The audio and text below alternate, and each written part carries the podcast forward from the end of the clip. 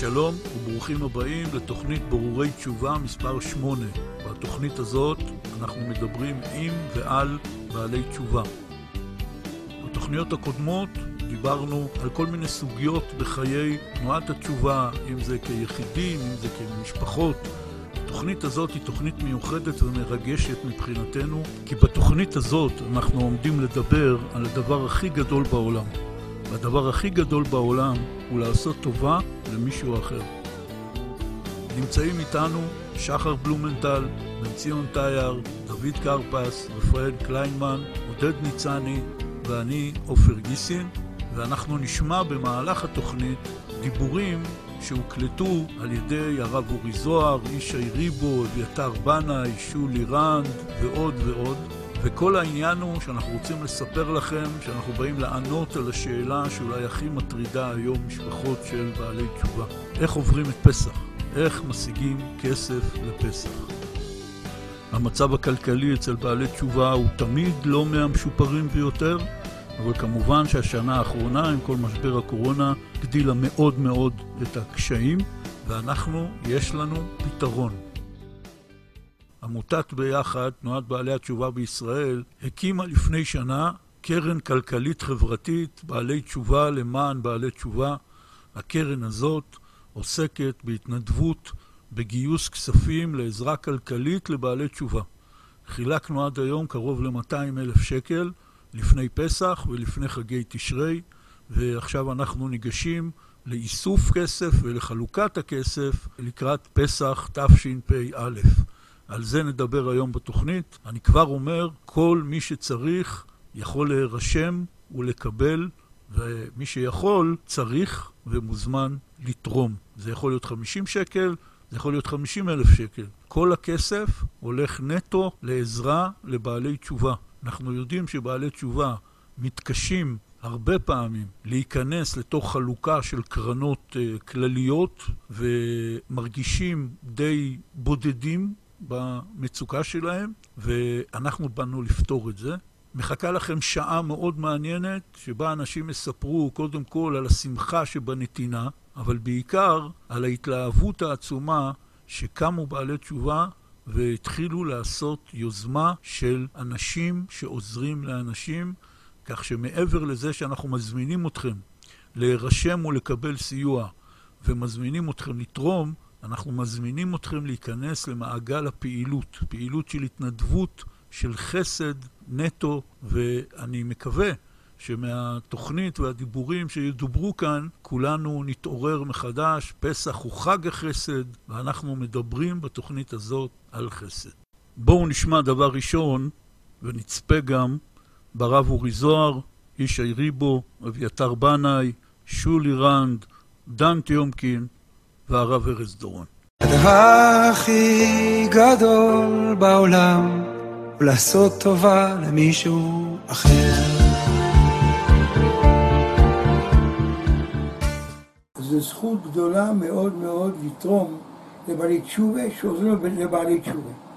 פירוש הדבר שאנשים ממש צדיקים מתוך קהילה גדולה של בעלי תשובה החליטו במקום להישען על אחרים לבקש תמיכה מאחרים, מתוכנו, מעצמנו, לתרום לאותן משפחות שבתוכנו שמתקשות יותר. אנחנו רוצים לאסוף שכל אחד ואחד ייתן כמתנת ידו מתוך קהילת בעלי התשובה.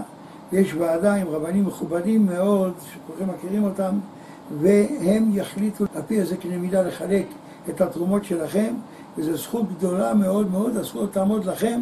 היי, שלום לכולם, כאן איש ריבו, אני פונה אל הלב שלכם. בהקשר לארגון הקדוש והמיוחד, שעושה מעל ומעבר כדי לעזור לבעלי תשובה בזמן המשבר הזה. אז כל מי שיכול לתמוך ולתת קצת מעצמו לעניין הזה, אני מאמין שזה יחזור לו כפל כפליים ונזכה בזכות זה לגאולה שלמה. רק בשורות טובות ורק חסד. גם אני מבקש להירתם ולתרום לקרן שנפתחת לתמיכה למשפחות שה... שהמשבר הזה שעובר על כולם פוגע בהם קשה. והקרן הזאת היא חשובה ויקרה, ותמיכה שבעזרה זה לזה בעת הזאת זה דבר מאוד מאוד חשוב. אז גם אני מבקש להירתם ולתרום. כך שמחתי לשמוע שיש קרן מתוך בעלי התשובה שמתארגנת לעזור למשפחות שקשה להם לעבור את התקופה הזאת. קרן שעומדים בראשה הם עצמם בעלי תשובה והם כולם אנשים מהימנים שמוכנים למסור נפש על הציבור הזה. ואני חושב שזאת אה, הזדמנות באמת לקיים צדקה ברמה הכי גבוהה שלה ולעזור למשפחות שבאמת קשה להם לעבור את התשובה. כמו שכל אחד, כל גוף מתארגן לעצמו, גם אנחנו בעלי התשובה. אנחנו צריכים להתארגן כגוף ולעזור אחד לשני. מקום שבעלי תשובה עומדים, צדיקים גמורים אינם עומדים. שלא חס ושלום, מקום שבעלי תשובה נופלים, יהיה מי שירים אותם. אז קדימה, תנו. בכל הכוח, באהבה. אה, משבר הקורונה לא פוסח על אף אחד, כולנו חווים את זה בקושי, סיר לחץ בבית וקשיים כלכליים לא פשוטים, כל אחד מהזווית שלו, ואין ספק שהדבר הכי נכון לעשות בעת הזאת, חוץ מכמובן הרבה תפילות, זה גם כן להתאחד, גם כן להרבות בצדקה, ולפעמים הרבה בעלי תשובה לא מוצאים את עצמם, לא מצליחים להשתלב מסיבות שונות בקרנות הרגילות, אולי זה התפקיד שלנו, ליזום מהלך של התאחדות. לכן מבקשים מכל בעל תשובה, מכל מי שהציבור הזה יקר לליבו ורוצה לעזור ורוצה לתרום, שיירשם ושיתרום כפי יכולתו. מי שאין לו יכול להירשם, ונקווה שכולנו נזכה לפרנסה ברווח ולהרבה נחת תמיד. תודה רבה. אני חושב שזו יוזמה מאוד חשובה, מאוד משמעותית, שבעלי תשובה יעזרו לבעלי תשובה בתמיכה, בצדקה, בכל מה שאפשר. חשוב שאנחנו נעשה למען עצמנו, למען עמנו, ואנחנו יודעים שלבעלי תשובה יש צרכים מיוחדים, גם בגוף וגם בנפש. אנחנו בתור בעלי תשובה מבינים את הצרכים האלה יותר טוב מאחרים. אני מאמין שזה דבר גדול שנתגייס ונעזור בכל מה שאפשר לעצמנו, לאחינו, שיהיה ישועות גדולות לכל עם ישראל. הדבר הכי גדול, הכי גדול בעולם ולעשות טובה למישהו אחר. הדבר הכי גדול בעולם הוא לעשות טובה למישהו אחר.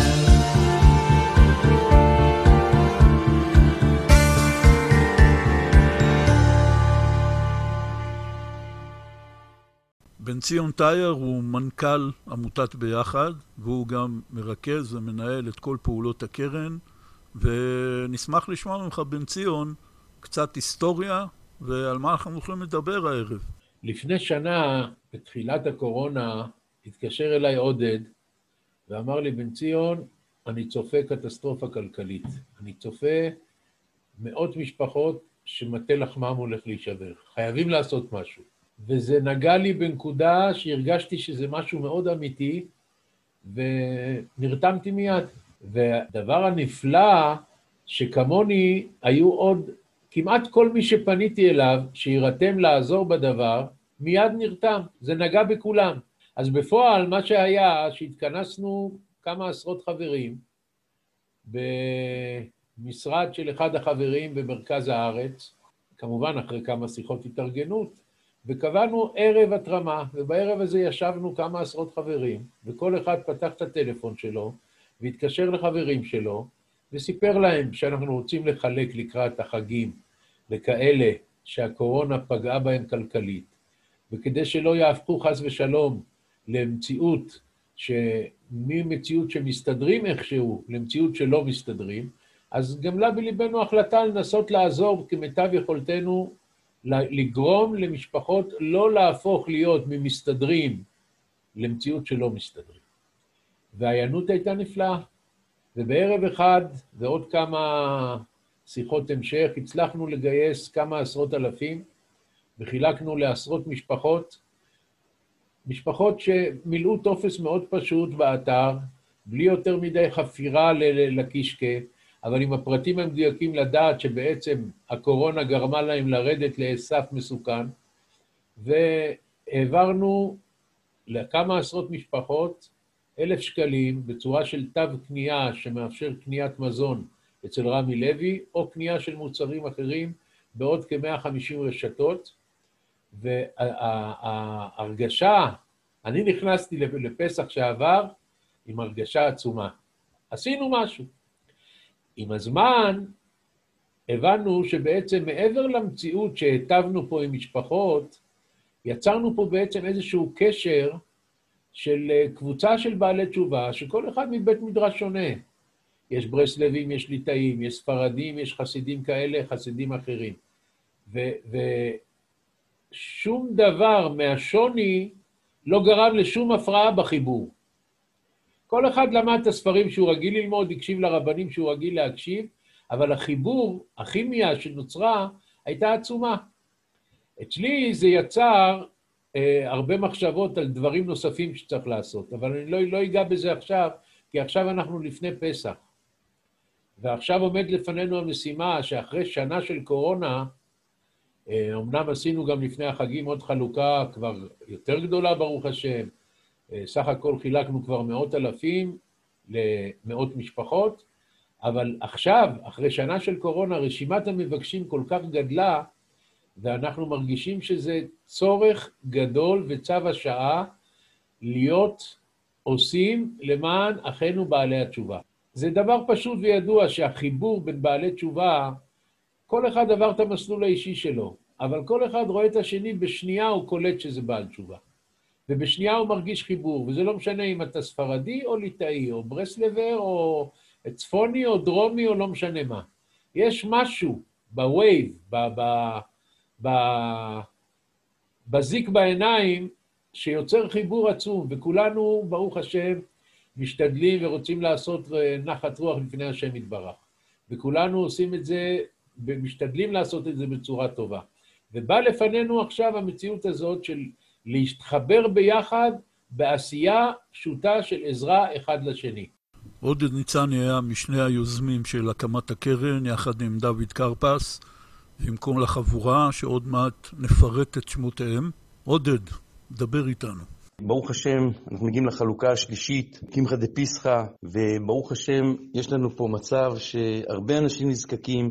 אם בתחילת הקורונה אנשים נזקקו מההלם הקורוני שהם נכנסו אליו, מאיבוד פרנסה, מאי-ודאות, הפעם אנחנו כבר אחרי האי-ודאות.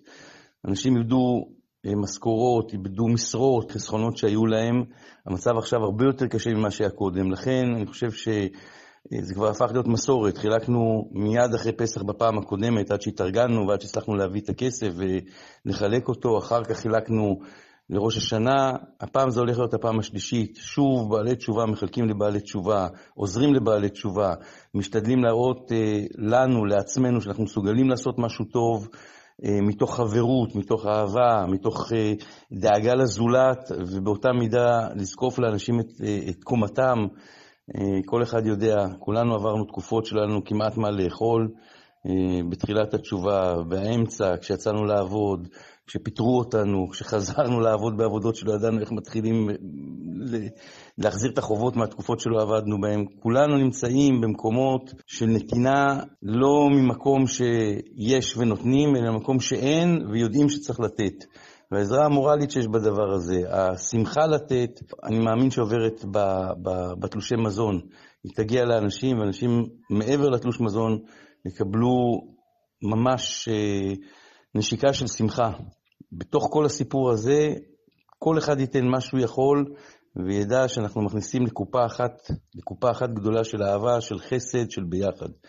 כמה שניתן יותר, נוכל לחלק ליותר. יש הרבה בקשות בקרן, הרבה אנשים שלצערנו הרב, המצב שלהם לא משהו, בלשון המעטה, ואף על פי כן, המאות והאלפי שקלים שיחולקו הם אה, כל כולם דרישת שלום מעצמנו לעצמנו, ולחשיבות של עשיית החסד הפשוטה הזאת היא, היא למעלה בשמיים, אני בטוח. כמה שנעשה את זה בשמחה, ככה השמחה הזאת תעבור בתלושי המזון, וכמה שאנשים יהיה להם יותר זקיפות קומה אה, לעבור את האתגר של התקופה הזאת, אנחנו כולנו נהיה בשמחה. נוסף לחברים שנמצאים כאן, בן ציון טייר, עודד ניצני, רפאל קליינמן, דוד קרפס, שחר בלומנטל ואני, היו איתנו עוד חברים בכל ההקמה של הקרן, בכל הפעילות של הקרן ובכל ההצלחה של הקרן, ופשוט נזכיר אותם כאן בשמותיהם, חיים סגלוביץ', יוסף בליניק, ערן הוכברג, רז ליברמן, אמנון דנה, שמעון פינטו, ניצן הס ואלעד צדיקוב, שהאמת שלולא העזרה שלו, הארגונית, לא היינו יכולים להתחיל את הקרן ולהצליח בה. רפאל, בבקשה. למעלת החסד יש, יש היבטים מכל מיני uh, צורות. אנחנו רגילים לשמוע הרבה דרשות, דיבורים, הרבה מוסר במעלת החסד, במעלת הנתינה, דברים שהם אה, ידועים ונשגבים, אבל אני רוצה להתייחס לזה אולי מנקודה הרבה יותר אישית, הרבה יותר אינטימית, ואני רוצה להתייחס דווקא למצב הזה של הנותן, מה קורה לנותן? הרי אנחנו יודעים שקשה להוציא מבן אדם, מה זה להוציא? לבקש, בוא תן, תעזור. אז נכון, בן אדם יודע כמה זה חשוב וכמה זה דבר עצום, שהוא יודע שהוא עוזר עכשיו ונושא בעול ונושא בנטל. אני רוצה להתייחס לתחושה של, לתחושה של הנותן. אתה עכשיו יודע, אתה יודע שאתה הולך לעזור למישהו, אתה יודע שאתה בדבר, ולא משנה כרגע על מה מדובר, אבל מה ההרגשה שלך רגע אחד אחרי זה? רגע אחד אחרי שאתה נתת, מה קורה לך בפנים? אני חושב שזו אחת התחושות הנפלאות. כתוב שהדיין שדן דין אמת נעשה שותף לקדוש ברוך הוא במעשה בראשית. יש דברים שהם נשגבים, אבל כשאתה יודע עכשיו, אני עשיתי משהו שהוא משלים אותי, משהו שממלא אותי, נותן לי תחושת סיפוק שאני יודע שעשיתי.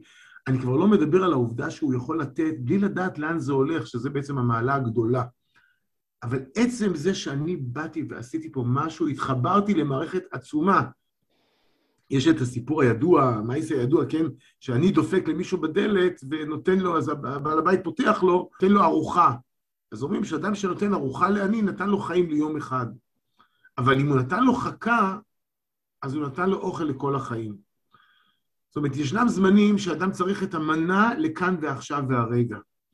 ואנחנו נמצאים במציאות כזו שאני חושב שלא מעט אנשים, הם לא פנויים אפילו לחשוב איך אני, מה יהיה מחרתיים. היום זה עכשיו וזה הרגע, והדברים האלה באים, באים לידי ביטוי במיוחד בתקופות החגים, בתקופה שיש את הלחצים, את הקשיים, ופתאום מגיע לו סכום כסף, פתאום הוא מקבל את זה, ולא משנה אם הוא אה, עבר ביזיונות או לא, עצם העובדה שהגיע אליו משהו, סכום, שנותן לו להרים את הראש, נותן לו להרגיש, הנה, אני יכול לעבור את החג.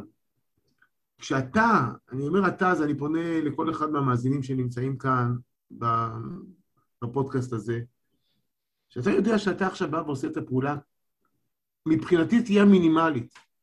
אפשר לדבר על סכומים, אבל אני חושב שכל אחד ידע באמת עד כמה הוא מסוגל לתת וכמה הוא מתאמץ יותר. אני זוכר את הזמנים שאמרו אה, שיש את העגלות של הסופרמרקט, כן? שיש שם מטבע של חמישה שקלים. המטבע של החמישה שקלים שאתה... את המטבע הזה פשוט תיתן לי צדקה אחרי זה. תעשה מעשה קטן, את אותם חמישה שקלים. אז אחד להגיד, מה, אני, זה החמישה שקלים שאני בדיוק מתכנן על... אז תתכנן אותם עכשיו, בחמישה שקלים האלה אתה עושה צדקה, ואנחנו מדברים על הרבה מעבר לזה, כן? ואני כן חושב שברגע שאנחנו נתחיל לשחזר את הרגע הזה של נתת, זה יצא ממני וזה הלך למקום אחר. זה הלך למקום גדול יותר.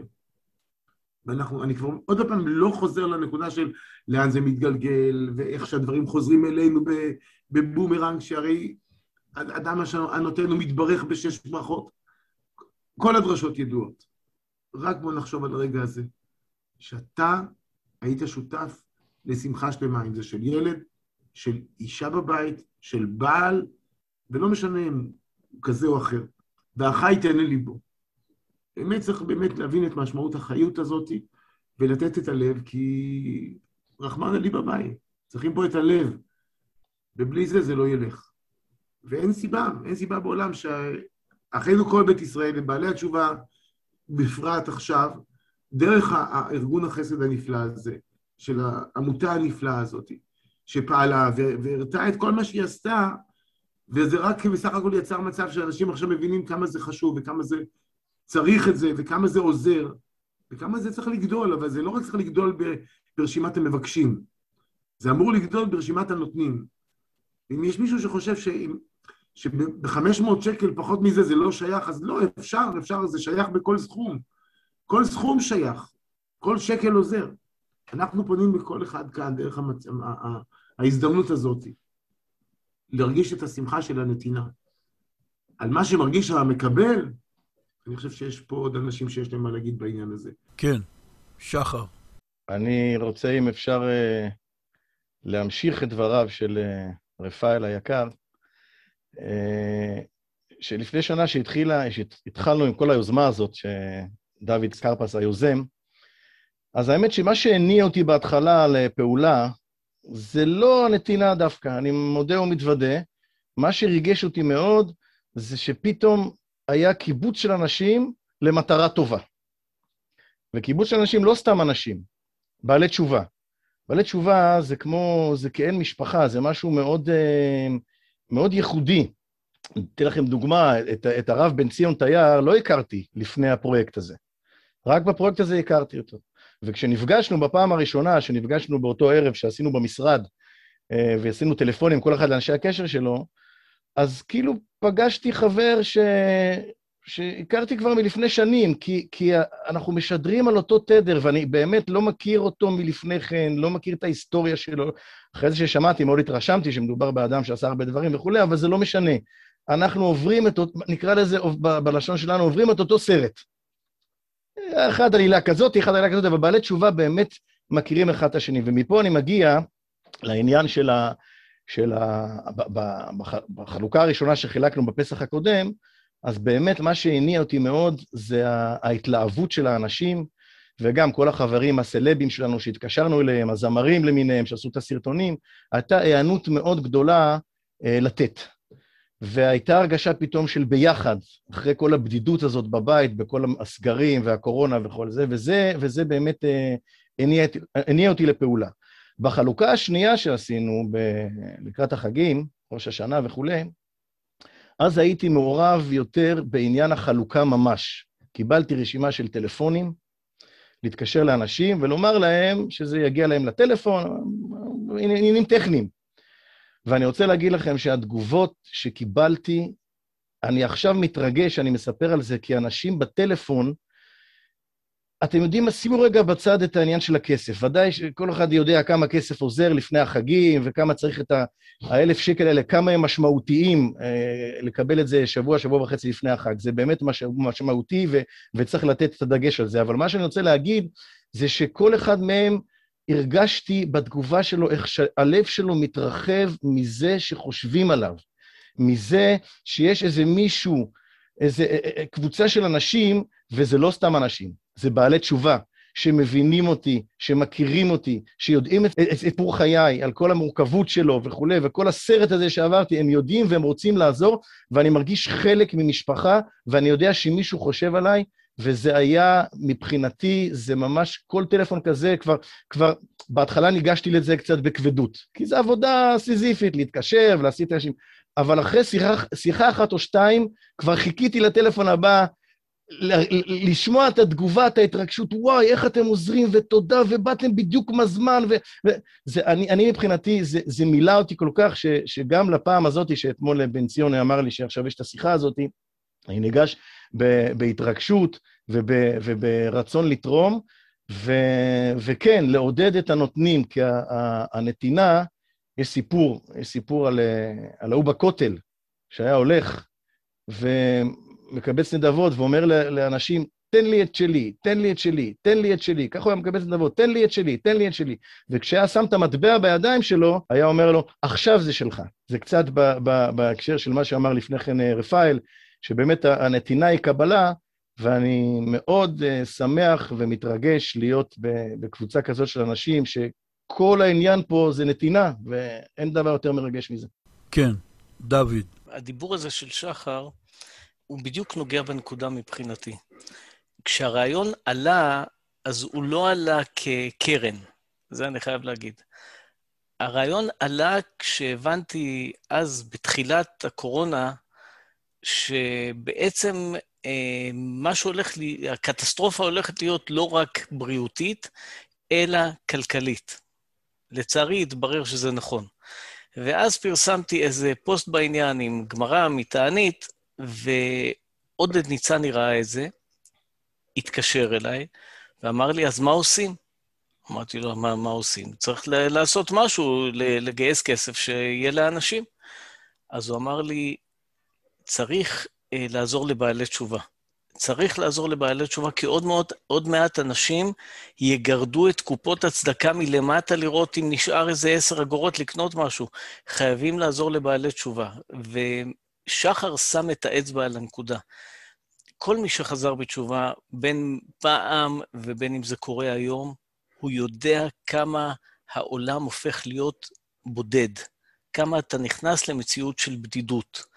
כן, כמו שכתוב על אברהם אבינו, אברהם מעבר האחד וכל העולם מהעבר השני, זו תחושה שאני חושב עוברת על, על המון בעלי תשובה. הם מרגישים את האני מעבר אחד וכל העולם מהעבר השני. ופתאום קמה כאן יוזמה של לחבר בין כולנו, הרי כולנו, כל אחד מאיתנו, בכל מקום בעולם, אתה פוגש בעל תשובה, מיד יש שיחה קולחת, מיד הלבבות משדרים על אותו תדר. אבל מה? עדיין כל אחד תקוע בחור שלו, וכמו ששחר לא הכיר את בן ציון, אני חושב שאני לא הכרתי רבים מהאנשים שהיו שותפים למהלך הזה, וכשאתה נפגש חיוך אחד, בדיחה אחת, ואנחנו ממש מקווננים על אותו, הלבבות פועמים באותו קצב. ומה שכאן נוצרת זה אה, משפחה אחת ענקית, ענקית של בעלי תשובה שאנחנו לא לבד, אנחנו ביחד. וזה לא סתם שזה השם של הקרן, אני חושב שזה השם הכי אמיתי שיכול היה לי, לי, לצאת, למרות שהוא קלישאי והוא נדוש והוא, והוא, והוא, והוא אה, משומש כבר מאוד, אבל זה הרגשה, אנחנו ביחד ואנחנו באנו כאן לעזור אחד לשני. עכשיו, לעזור אחד לשני זה, זה מילים גבוהות. אנחנו, בואו נבין, מדובר שיש, לא יודע, לפחות עשרות אלפי בעלי תשובה. אם כל אחד ייתן קצת, 100 שקל, זה הופך להיות מאות אלפי שקלים. ועם זה אפשר לעזור להמון אנשים. עכשיו, אתה נתת רק 100 שקל, זה לא הרבה, וזה אפשרי כמעט לכל אחד לתת, ואנחנו לא עוד איזה ארגון צדקה שלוקחים למשרדים ולזה, אף אחד כאן לא לוקח אגורה לעצמו, כולנו עושים את זה בהתנדבות נטו, וכל המטרה היא לעזור לאחים שלנו, זה אנחנו בשרנו.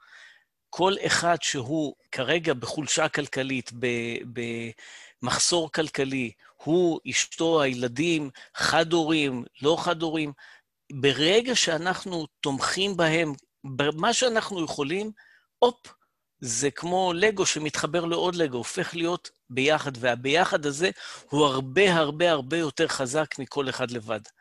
אלפים בודדים לא יכולים לעשות דבר שכולנו ביחד יכולים. וזו מטרת הקרן, זה מטרת הפודקאסט היום, לאחד את כולנו בעשייה. עכשיו, למה זה בעשייה? כי כולנו באים מבתי מדרשות שונים, ורעיונות שונים, ומחשבות שונות, ותפיסות שונות. שם אני לא יודע אם נוכל להתאחד. העשייה הזו היא המאחדת, זה הדבק שמחבר את כל, ה, את כל האנשים ביחד לעשות. וזה לא סתם שאברהם אבינו, אותו אברהם אבינו, שכל אחד מאיתנו מזדהה איתו, הוא גם היה איש החסד. אברהם אבינו שעמד כנגד נמרוד, שעמד כנגד כל העולם, וזה כוח אדיר של גבורה דווקא, הוא-הוא איש החסד, כי החסד זה מה ש... בעצם זה מה שהקדוש ברוך הוא רוצה פה בעולם.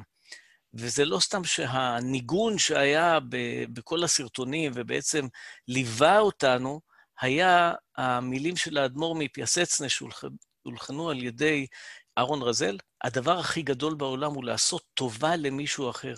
לא משנה למי, למישהו אחר. אז אני אומר, נכון, חז"ל אומרים, עניי עירך קודמים, אנחנו לא עניי עירך, אנחנו המשפחה שלך. אנחנו כולנו משפחה, אנחנו קודמים לכולם. תן לנו לעזור לאחים שלנו, זה הכל. אני רוצה לומר שהדברים שאני שומע עכשיו, על אף שאנחנו יודעים אותם ושמענו אותם, הם ממש מרגשים. אני אומר לכם, אני ממש מתרגש מהדיבור הזה. אני חושב שזה דיבור במעלה עצומה שיוצא מלב אמיתי, של קריאה אמיתית. ואני שואל את עצמי, איפה, המחס... איפה המחסום שקיים אצל כל אחד? ריבונו של עולם, אמרת 100 שקל. כמה מאיתנו את המאה שקל האלה זרקנו על כל כך הרבה דברים, לא יודע כמה מהם נחוצים או לא.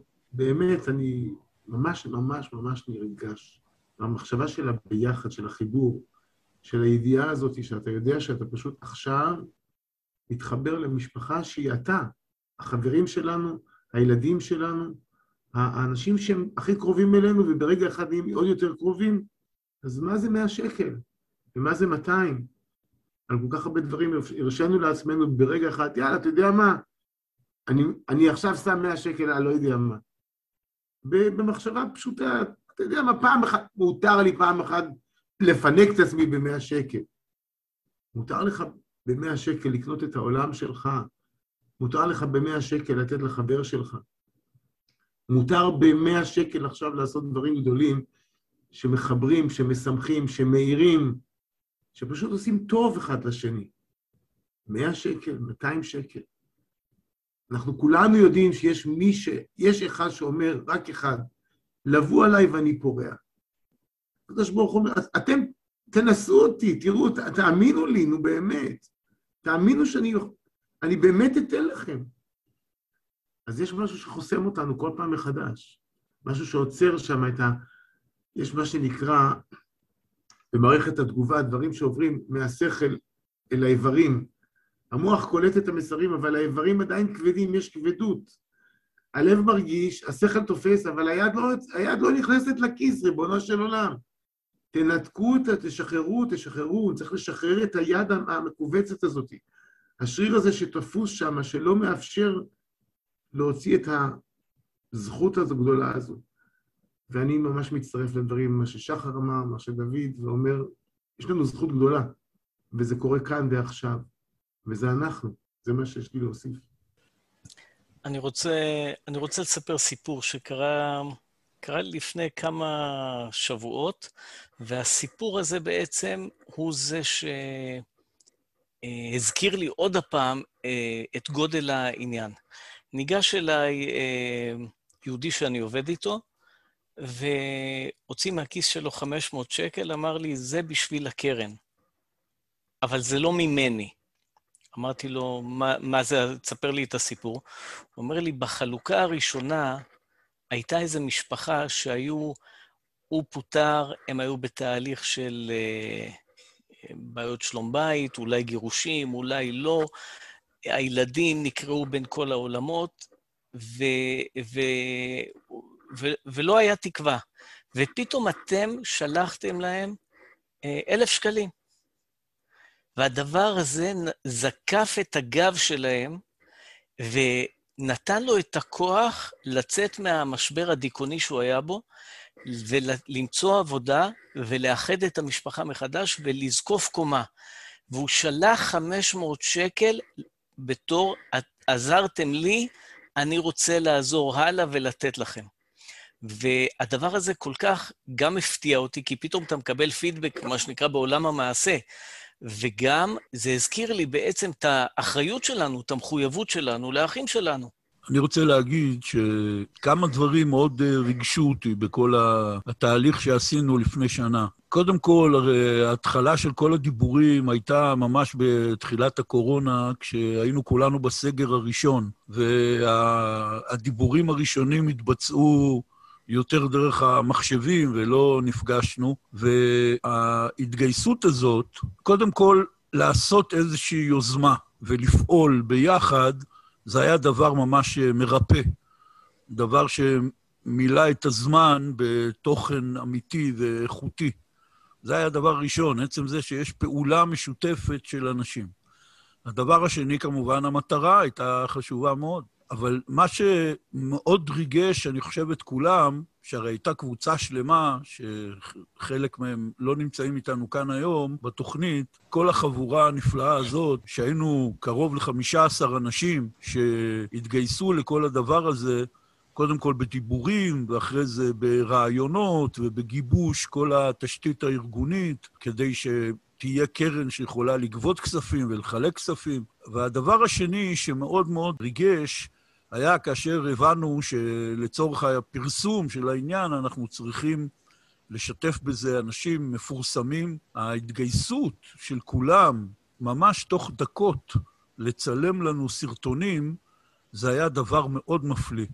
מהרב אורי זוהר, ודרך ישי ריבו ואביתר בנאי ושולי רנד ואהרון רזאל ויונתן רזאל, כולם התגייסו ממש תוך דקות. היו תנאים לא פשוטים, לדוגמה, כשרצינו לצלם את יונתן רזל בסרטון, היה סגר מאוד מאוד מהודק, וליונתן הצדיק אין שום טלפון עם מצלמה או מצלמה בכלל, והייתי צריך למצוא מישהו שגר ביישוב שיונתן גר, שיוכל ללכת אליו ולצלם אותו. וכל זה נעשה באמת במסירות נפש, בכזאת התגייסות.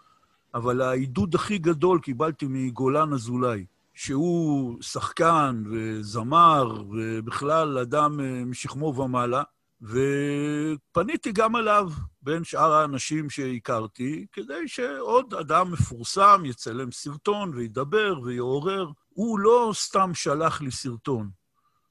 זה היה במוצאי שבת, דיברנו שעתיים וחצי על כל הנושא, והוא שאל אותי שאלות ונתן לי רעיונות, ואז הוא התיישב ועשה סרטון וערך אותו והשקיע, ואני יכול להגיד גם שמכל הסרטונים, ההתלהבות שלו בצורת הדיבור שהוא דיבר, היא פעלה מאוד מאוד על אנשים. אפילו שאולי היו בין כל הסרטונים של המפורסמים, היו אנשים יותר מפורסמים ממנו. אבל הסרטון שלו עם הדינמיות של החבר'ה, בואו נתארגן, נעזור לאחים שלנו, זה היה מאוד מאוד uh, חזק. בטח שמעתם יותר מפעם אחת את הפסוק, איש את רעהו יעזורו ולאחיו יאמר חזק. זאת אומרת שלחברים, שכנים, אנחנו ממהרים לעזור, לפתוח את הכיס, אבל לאחיך יאמר חזק, אחי, תחזיק חזק, תהיה חזק. אני מאמין בך. אני אומר לך, יש בך יותר כוחות ממה שאתה חושב, אתה עוד תעבור את המשבר הזה. יאללה, אחי, אני חייב לסגור, ביי. אז למה אני מספר לכם את זה? משלושה טעמים. א', כי הקימו קרן כלכלית חברתית חדשה וחשובה, שתפקידה לסייע לחוזרים בתשובה ולמשפחותיהם לעבור את המשבר הלא נורמלי הזה שהקדוש ברוך הוא שם אותנו בתוכו. ב', בהמשך להיות גוף מייצג עבור החוזרים בתשובה בתוך החברה הישראלית המורכבת. וג', הרבה זמן אמרתי לעצמי, מה ההתבדלות הזאת? ולמה שדווקא חוזרים בתשובה יעזרו לחוזרים בתשובה? הרי כל ישראל אחים וערבים, ויש ביטוח לאומי שדואג לכולנו. אז אה, נכון, ואהבת לך כמוך זה כל עם ישראל, אבל חוזרים בתשובה זה ממש אחים ואחיות. ויש לנו תפקיד חשוב, לחבר את כל הקצוות בעם ישראל, כי רק אנחנו בתוכנו נושאים את הניגודיות ואת המורכבות הזאת שיש בחברה הישראלית, ואנחנו מבינים הכי טוב אותנו. ועכשיו זה הזמן הכי נחוץ, וזה הזמן הכי מתאים. אז כדי שנוכל לעזור ולעשות את השליחות שלנו, אנחנו צריכים אתכם. אז אל תגידו, איש כוח אל היוזמה, אלא תיכנסו, תתמכו ותהיו שותפים. חזק. ובאמת, הרבה אנשים פה נתנו את המקסימום. ואז כשפנינו לאיזה פרסומאי חרדי, דתי, מאוד מפורסם, שאני מכיר אותו, וביקשתי ממנו שיעזור לנו. דבר ראשון, הוא אמר לי, הכל בהתנדבות. שאני תכננתי לשמוע כמה כסף הוא רוצה כדי לעזור. והדבר השני, הוא אמר לי, איך הצלחתם לאסוף כזאת חבורה של מפורסמים בתוך זמן כל כך קצר? אתם צריכים להבין, אני שלחתי הודעה לאישי ריבו וסיפרתי לו שיש כזאת יוזמה, כתבתי לו אולי שלוש שורות, ואם הוא היה מוכן לצלם לנו סרטון. תוך רבע שעה הסרטון היה אצלי כבר. הוא לא אמר, בסדר, אני אחשוב על זה, שבוע הבא, נראה. הוא אמר לי, איך הצלחתם לאסוף כזאת חבורה? ובאמת היה פה הרגשה של איזו יוזמה חשובה, אפילו קדושה, שעוררה את כל מי שדיבר.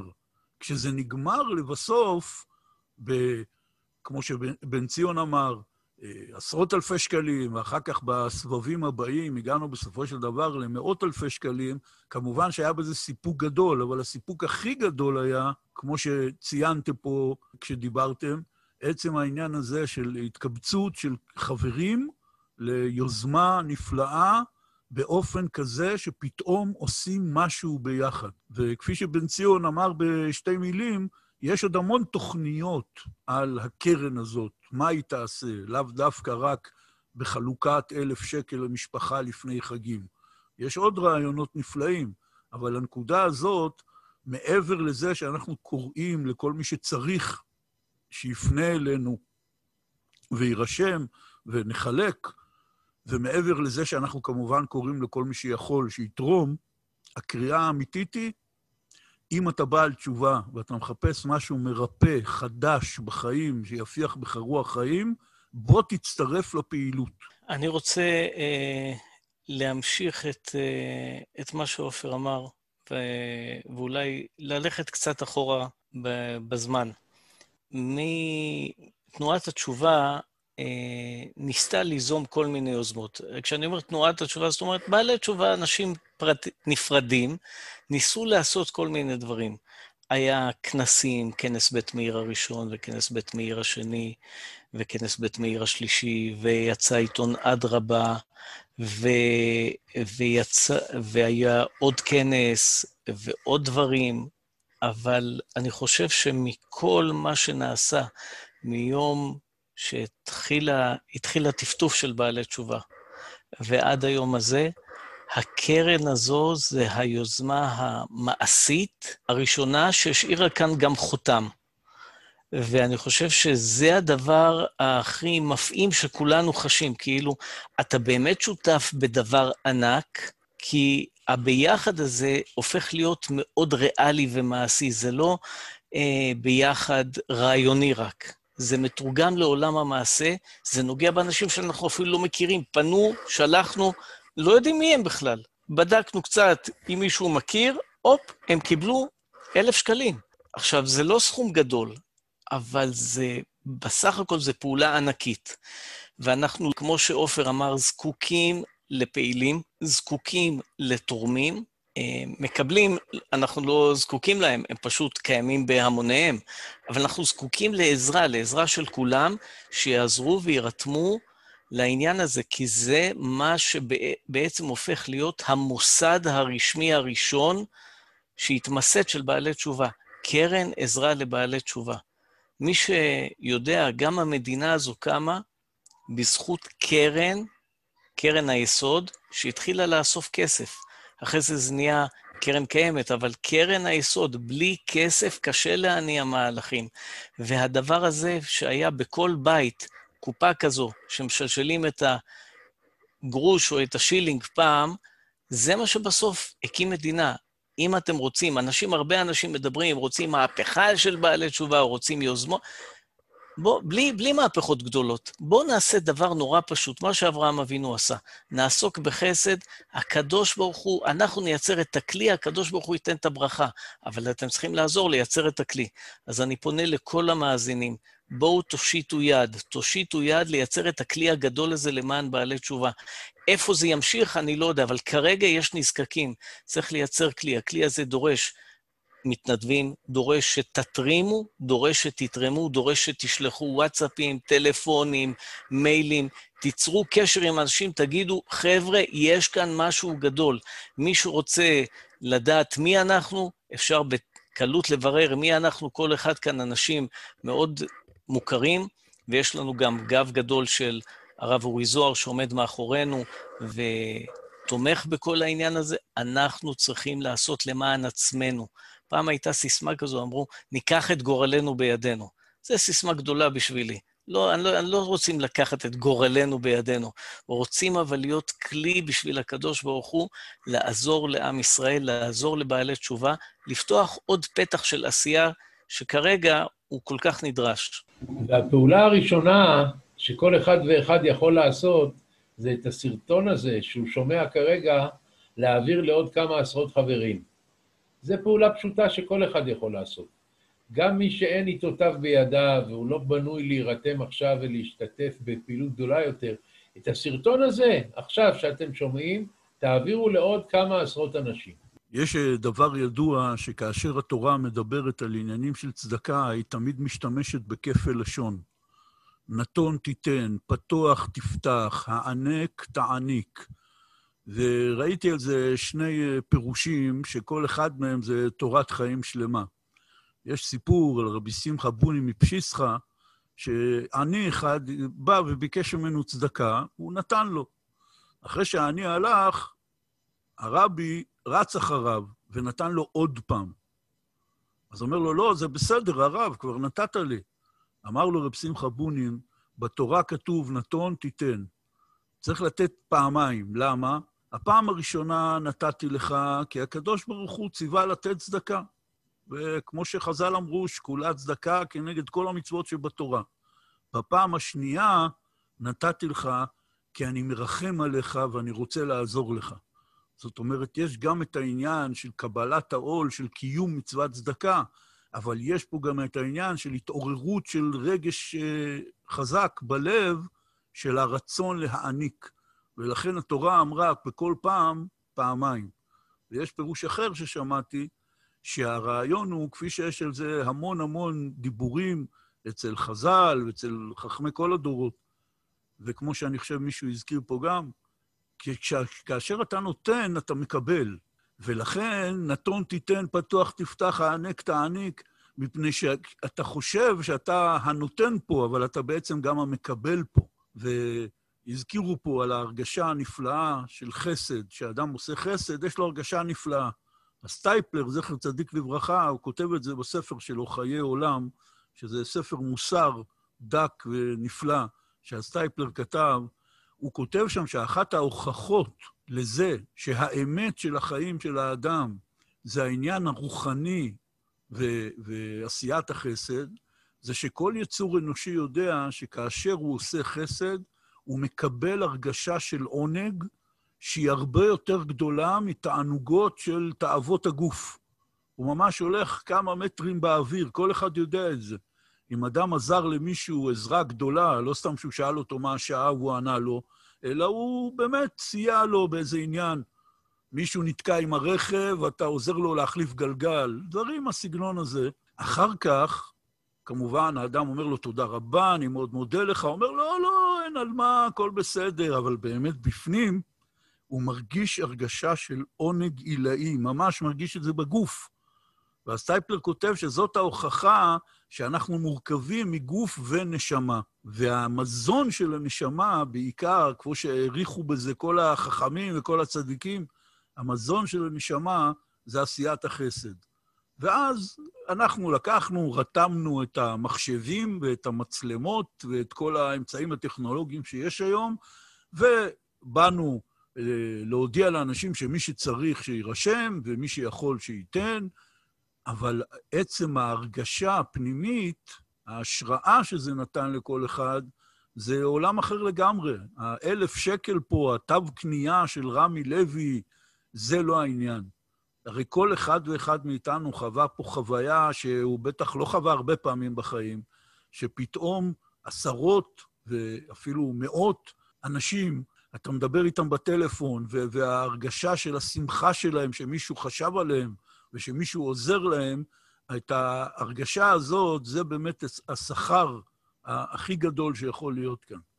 אה, אני לא רוצה לחפור בדברי תורה, אבל אני כן רוצה להעיר שפתוח תפתח, אהבת אהביתנו, אה, נתון תיתן, אז יש כאן הרי שני ביטויים. הביטוי הראשון, פתוח, תיתן, הענק, אפשר להבין שזה לשון ציווי. אבל בפשטות זה נקרא מקור. זה הצורה הדקדוקית של מקור. הצורה הדקדוקית של מקור, וזה מאוד מעניין, זה ב- בלועזית זה אינפיניטי. זה נצח. מה זאת אומרת? כמו שחז"ל דורשים כאן על הפתוח תפתח הזה, אה, בבבא מציע, בדף ל"א, אז כתוב ככה, אפילו מאה פעמים. זאת אומרת, זה בא לבטא אפילו, חוסר הגבלה. אין הגבלה, בלי גבול. זה נקרא אינפיניטי. וככה לומד את זה רש"ר הירש. רש"ר הירש כותב, כבר למדנו מצורת המקור הנפרד, פתוח, העוות, נתון, שיש לחזור על המעשה בלא הגבלה אפילו מאה פעמים. ו, וזה הנקודה. אנחנו מצווים, תיתן.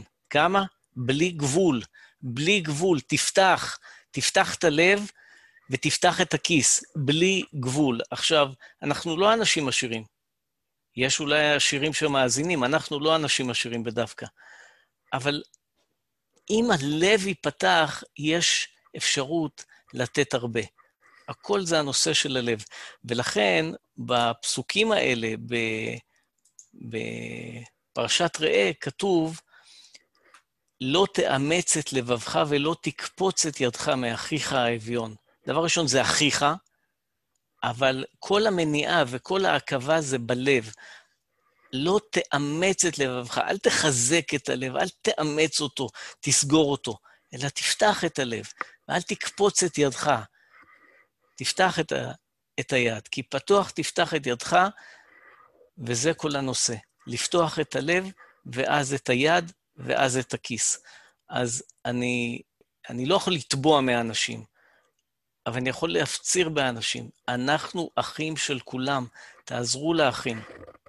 אני זוכר שדוד אה, הציע יום אחד אה, שהסיסמה של הקרן תהיה הדבר הכי גדול בעולם זה לעשות טובה למישהו אחר, בעקבות השיר של אהרון רזאל שכולם אה, הכירו, ששם הוא מספר את הסיפור שסיפר רב שלמה קרליבך על האדמו"ר מפיאסצנה, שרב שלמה פגש ברחובות תל אביב, איזה מנקה רחובות, והוא סיפר לו שהוא בילדותו היה תלמיד של האדמו"ר מפיאסצנה, ורב שלמה אמר לו, מה אתה אומר, אני לומד את תורתו כל כך הרבה זמן, והאדמו"ר מפיאסצנה, כידוע, הוא ממש די בצעירותו, בגיל 40 ומשהו, אה, נרצח על ידי הנאצים, ולפני כן היה בגטו ורשה בתנאים נוראים, וכתב דברי תורה והחביא אותם בבקבוק באדמה, שהתגלה אחרי השואה, ומזה יצא הספר הנפלא, אש קודש, אה, נוסף לכל הספרים שלו.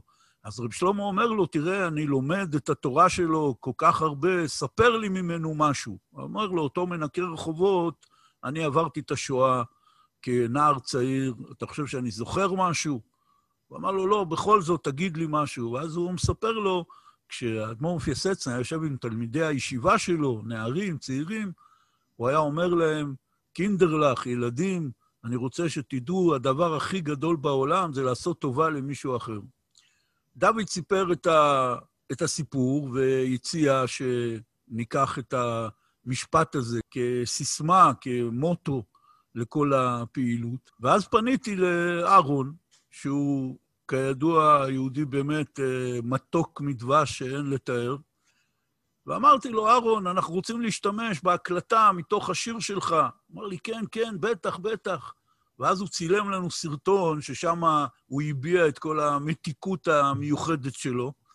והדבר הזה, אני זוכר, כל פעם שהיינו קצת אה, מאוכזבים מההתקדמות של הפעילות, נתקלנו בכל מיני קשיים, תמיד כשהיינו חוזרים למשפט הזה, זה היה ככה נותן רוח חיים חדשה. יכול להיות, כפי שדוד תיאר, היו כל מיני יוזמות בתוך uh, עולם התשובה, אבל uh, uh, מה שהיה מיוחד כאן, זה היה באמת ההתגייסות לדבר שהוא מוחלט. אין עליו עוררין, אין עליו ויכוחים, אין פה דעות. כי בכל דבר שמעלים, כל רעיון שמעלים, תמיד יש אחד שחושב כך, ויש אחד שחושב אחרת, ואחד הוא מייאש את כולם ואומר, עזבו, זה לא ילך, זה כן ילך. בדבר הזה הייתה הרגשה של מוחלטות. זה טוב גמור, זה אמת גמורה, ואין פה שום שאלות, רק צריך לקום ולהתגייס ולעשות. וכפי ששמעון הציע לנו את המילים הנפלאות האלה ששילבנו בכל הפרסומים, להפוך את האני לאנחנו. ובמיוחד בזמן של הקורונה, שכל אחד אז היה הסגר הראשון, הייתה הרגשה די מפחידה של חוסר ודאות מכל הבחינות, וכל אחד ישב בבית לבד. העניין הזה שפתאום להרגיש שאני לא לבד, זה לא רק אני, אלא אני חלק מאנחנו, זה היה באמת אה, הרגשה נפלאה מאוד, ואחר כך שהתקבצנו ליום התרמה בהרצליה, שאלעד סידר לנו מקום אה, לשבת ולדבר בטלפונים עם אנשים, והייתה הצלחה, ברוך השם, ביום הזה. אני חושב שבאותו יום אספנו משהו כמו 80 אלף שקל, אם אני לא טועה. נכון, בן ציון? כן, אספנו באותו ערב 50 אה, ומשהו בפועל, ועוד 20 ומשהו בהבטחות להמשך, כ-80 אלף שקל. החוויה הזאת היא חוויה שצריך להמשיך אותה, ולשתף איתה עוד ועוד אה, אנשים. אולי עכשיו נשמע ונצפה בסרטון של אה, אהרון רזאל, אם הדבר הכי גדול בעולם הוא לעשות טובה למישהו אחר. הדבר הכי גדול בעולם הוא לעשות טובה למישהו אחר. אבל אני קפאתי את מושבי, טה-נה-נה-נה, ובבית המדרש.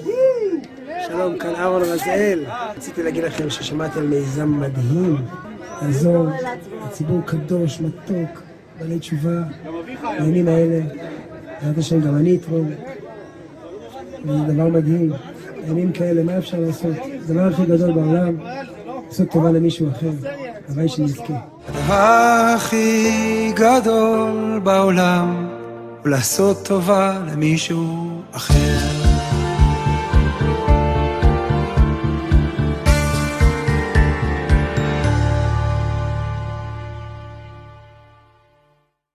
כשהתקשרתי לחברי הטוב, צביקה יחזקאלי, לצלם סרטון בתור מפורסם שיקדם את העניין של הקרן, אז מה שריגש אותו מאוד, מעבר לעניין של ה... לעזור לאנשים, יש הרבה ארגונים שאוספים כסף, כן? אבל העניין הזה של בעלי התשובה, הוא דיבר הרבה, גם בסרטון רואים, הוא דיבר הרבה על העניין של בעלי התשובה כ- ככוח, כ- כקבוצה שיכולה לשנות דברים בכל מיני תחומים, כי המכנה המשותף הוא מאוד גדול. המפריד הוא לא נפקא מינה אצלנו, כמו שהזכירו קודם החברים, ברסלב, ליטאי, ספרדי, אשכנזי, אנחנו מדלגים על הדבר הזה, כי יש דבר הרבה הרבה יותר עמוק ש, ש, שמחבר בין כולם, וכמו שאתה הזכרת, עופר, מה שמזין, האהבה קיימת. למה, למה בעלי תשובה אוהבים אחד את השני? כי יש לנו חוויה משותפת, אנחנו מה שנקרא, אנחנו כולנו באותה סירה. אז האהבה קיימת, אבל מה שמזין אהבה זה נתינה. עכשיו, בעלי תשובה הם מפוזרים בכל אתר ואתר, וקשה מאוד אה, להתחבר, וקשה מאוד ליצור את הקשר, כי כל אחד בעניינה, וכל אחד עם משפחתו, וכל אחד בעיר שלו ובקהילה שלו וכולי. אבל הקיבוץ הזה שלנו, והנתינה, זה, זה, זה דבר שהוא מזין, מזין את האהבה, ויכול להיות גם אה, כמה שנקרא פעולה ראשונה להמשך של עוד דברים ש, שנעשה אחר כך. אבל כרגע הדבר החשוב לפני פסח זה כמובן לפתוח את הלב ולפתוח את הכיס ולתת כמה שאפשר, כי באמת אנשים מחכים. אני רוצה להגיד לכם שאני קיבלתי כמה וכמה הודעות וואטסאפ בשבועיים האחרונים, לא מעט. אנשים שקיבלו ממני בפעם הקודמת ושמרו את הטלפון שלי, כי התקשרתי אליהם לוודא אם הם יכולים לקבל וכולי, דברים טכניים. אה, מה קורה עם החלוקה? האם אתם נותנים גם, אנחנו מאוד צריכים וכולי וכולי. אז באמת, תמיד יש אנשים שצריכים, וזה מאוד חשוב לפתוח את הלב ואת הכיס. הזכרת את uh, צביקה יחזקאלי, הנה מה שהוא אמר. חזרתי בתשובה לפני 12 שנים, ואני יכול לומר כמה דברים שהם כן חשובים לנו כקבוצה. קודם כל, כשאנחנו מדברים אחד עם השני, במיוחד כשאני מדבר כאן עם אנשים ביישוב, זה מאוד קל לי, כי אני יודע שכל אחד ממי שאני מדבר איתו עבר את אותו תהליך. זה כמו גיבוש של צבא רוחני, שהיינו ביחד. אנחנו יודעים מה זה אומר. אנחנו יודעים מה זה לפגוש אור גדול, ואנחנו יודעים גם מה זה אחר כך לפגוש שבר גדול. ואנחנו גם יודעים איך לגייס כוחות אחרים שהיו לנו קודם. ויש עניין גם שהאמונה היא מתחילה בעצמנו. רבי נחמן אומר, אמר לתלמידו רבי נתן, יש לך אמונה בעצמך? יש לנו אמונה בעצמנו? יש לנו אמונה בעצמנו ברצון שלנו להגיע לחלומות, לא מהכוח שלנו, הרצון שלנו להגיע לאן שאנחנו רוצים להגיע. וזה בדיוק בעלי התשובה. בעלי התשובה הם כוח עצום. אנחנו מפוזרים בהרבה הרבה מקומות, אבל עדיין לא באנו לידי ביטוי בכוח שלנו. כי כנראה אין לנו עדיין אמונה בכוח שלנו, בעצמנו, בתפקיד שלנו, בגשר שלנו, במיקום המיוחד שלנו בחברה. ואיך מתחילה האמונה בעצמנו? מתחילים בעצמנו, להיות עצמנו, בעזרה הדדית, בקשר, בערבות, וזה בדיוק הימים האלה. אלו בדיוק הימים שהתכנסנו פנימה הביתה, לחשוב שוב מחדש על הכל. כאן אני מוצא שכמובן כולנו צריכים עזרה, ובעלי תשובה הם הראשונים לעזור לבעלי תשובה, אין מה לעשות. כל אחד עוזר לראשונים במחלקה שלו. אני אהיה עירך קודמים, אז אני אהיה עירך רוחנית. אנחנו עוד צריכים להקדים ולומר. ולכן, מעבר לעזרה, צריכה גם להיות אה, אותה הבנה של מה מניע אותי לעזור. מניע אותי לעזור ההבנה שאני חלק מקבוצה שהתעוררה כחלק מהרצון שלה להתקרב להשם. זו הזהות שלנו. זה הדבר שהכי קרוב אליי, וזה הדבר שהכי קרוב אליי בלב. אה, בעלי תשובה בקשר שלהם יכולים לעבור כל כך הרבה משוכות, שבני אדם אחרים לא יכולים בכלל להתחיל לעבור את כל המשוכות האלה של נפש, של קשר, של הבנה למקום שבו אני נמצא. והערבות ההדדית היא חלק מההכרה שלנו בעצמנו. לעזור אחד לשני זה לעזור לדבר הכי קרוב לך והכי קרוב אליך זה אתה. וכל בעל תשובה הוא, הוא קרוב לבעל תשובה אחר, ולכן עלינו להתגייס בכל מה שאפשר, לעזור. נהיה דוגמה, כי אני חושב שעדיין עם ישראל על כל צדדיו, פלגיו, מחלוקותיו ושבטיו מחכה לנו. אנחנו צריכים כבר לסכם. אז אה, קודם כל נאמר שכל מי שצריך עזרה לקראת חג הפסח, שיפנה לקרן, קרן ביחד, שיחפש את האתר של עמותת ביחד, ושם אפשר למלא טופס קצר ולבקש להיכנס לרשימת אלה שיקבלו סיוע. זה דבר ראשון. כל מי שצריך, שיירשם ויקבל. דבר שני, כל מי שיכול לתרום. אנחנו אספנו עד היום קרוב ל-200 אלף שקל בשנה האחרונה. רוב הכסף הזה הגיע מתרומות קטנות של אנשים לא עשירים. אז אה, באמת מבקשים מכולם לעשות, כמו שדוד ציין, יש כאן קרן, קודם כל, שאחראים עליה ומנהלים אותה רבנים חשובים, בראשם הרב אורי זוהר, שהיה ממש אחד מהיוזמים, והרב שאיתו אנחנו עושים את החלוקה, והוא אחראי על הכל, זה הגאון אה, רבי מרדכי אוירבך מתל אביב, בנו של הגאון רב שלמה זלמן אוירבך זצ"ל, וזה דבר ראשון. הדבר השני, אין כאן שום מנגנון שעולה כסף. אין לנו משרדים, אין לנו רכבים, כולם עובדים כאן בהתנדבות מלאה וגמורה, ואפשר להגיד בצורה ברורה ופשוטה שכל שקל שתורמים הוא הולך נטו למשפחות.